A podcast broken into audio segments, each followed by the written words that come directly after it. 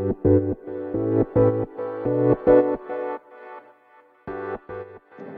い、皆様こんばんは、ラチェです。このチャンネルでは、見習いこんまり流片付けコンサルタントである私が、もっとお片付けがしたくなる、そんな理由や効果、メリットについて話をしているチャンネルでございます。もしあの気になる方いたらですね、ぜひぜひフォローしていただけるととっても嬉しいです。ということで皆様本日もお疲れ様でした。はい。今日のテーマ、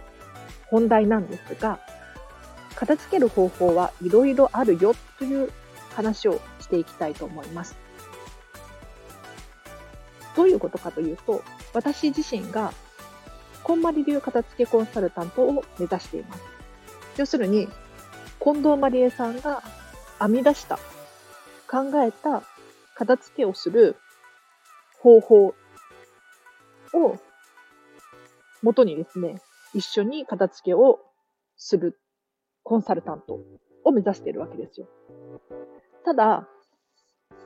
世の中にはですね、こんまりさん以外、こんまりさんが考えた片付ける方法以外の方法もたくさんあるんですね。で、片付けによるメリットをこのチャンネルでは話しているんですが、ちょっと初めましての方のために少し説明すると、片付けによってお金が出てきたりとか、必要のないものを売ってお金が手に入ったり、他にも掃除機がかきやすいとか、お料理がしやすいっていうことで時間が増えたりですね、他にも集中力が上がったりとか、行動力が上がる。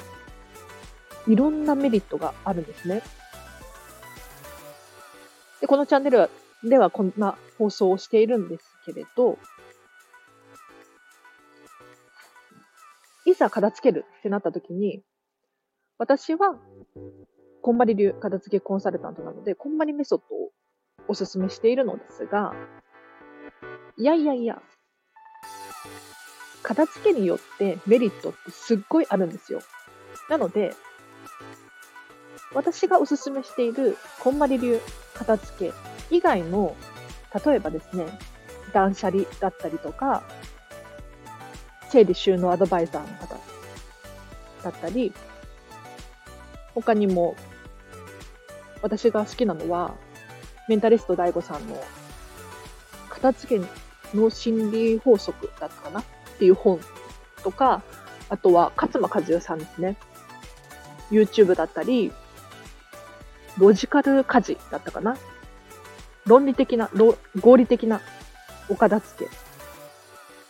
なんていう方法もあります。なので、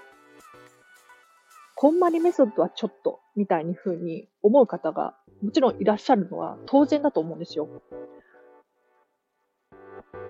人の価値観っていうのはそれぞれですし、自分に向いてる向いてないっていうのがありますよね。なので、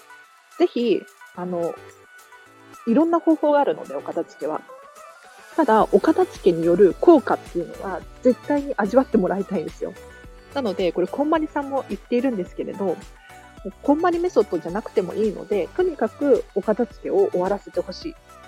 終わらせることによって人生が新しく進んでいくから、お片付けをしてほしいと、まあ私も思っています。なので、このチャンネルでは私がこんまり流片付けコンサルタントを目指しているので、こんまりさんっていうワードがすごいたくさん出てくると思うんですが、私自身はですね、もちろんこんまりさんをお勧めするんですけれど、そんなことはなくてですね、もうあらゆる片付けの方法、何でも大丈夫なので、ぜひ、片付けをですね、終わらせていただきたいな、なんて思います。ということで、本日はここまでにします。やっぱりね、片付けに限らず、何でもそうなんですけれど、人って向き不向きがあったりとか、得意なこととか好き嫌いっていうのが絶対あるので、これ人それぞれなんですよ。もうこれお片付けに限った話じゃなくって、例えばスポーツとか音楽とか何でもそうですけれど、音楽は好きだけど、こっちが好き、あっちが好きって絶対あるはずなんですよ。なので、その私自身がこんまりメソッドっていうふうに言っているからっていうわけじゃなくって、もう何でもいいので、この人はこんまりメソッドって言ってるけれど、私は断捨離がしたいとか、そんなので全然 OK なので、ぜひ片付けによる効果を味わっていただきたいななんて思います。ということで、本日の合わせて聞きたいなんですが、過去にですね、これに通ずると思うんですけれど、とにかく片付けを始めようという回を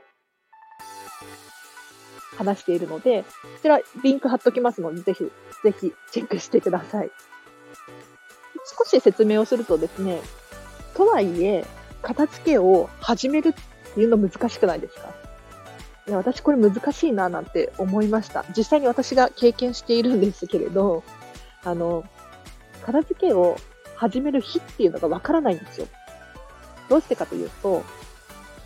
片付けをしなくても別に死ぬわけじゃないじゃないですか。だから、優先順位が低いななんて思うんですよ。とはいえ、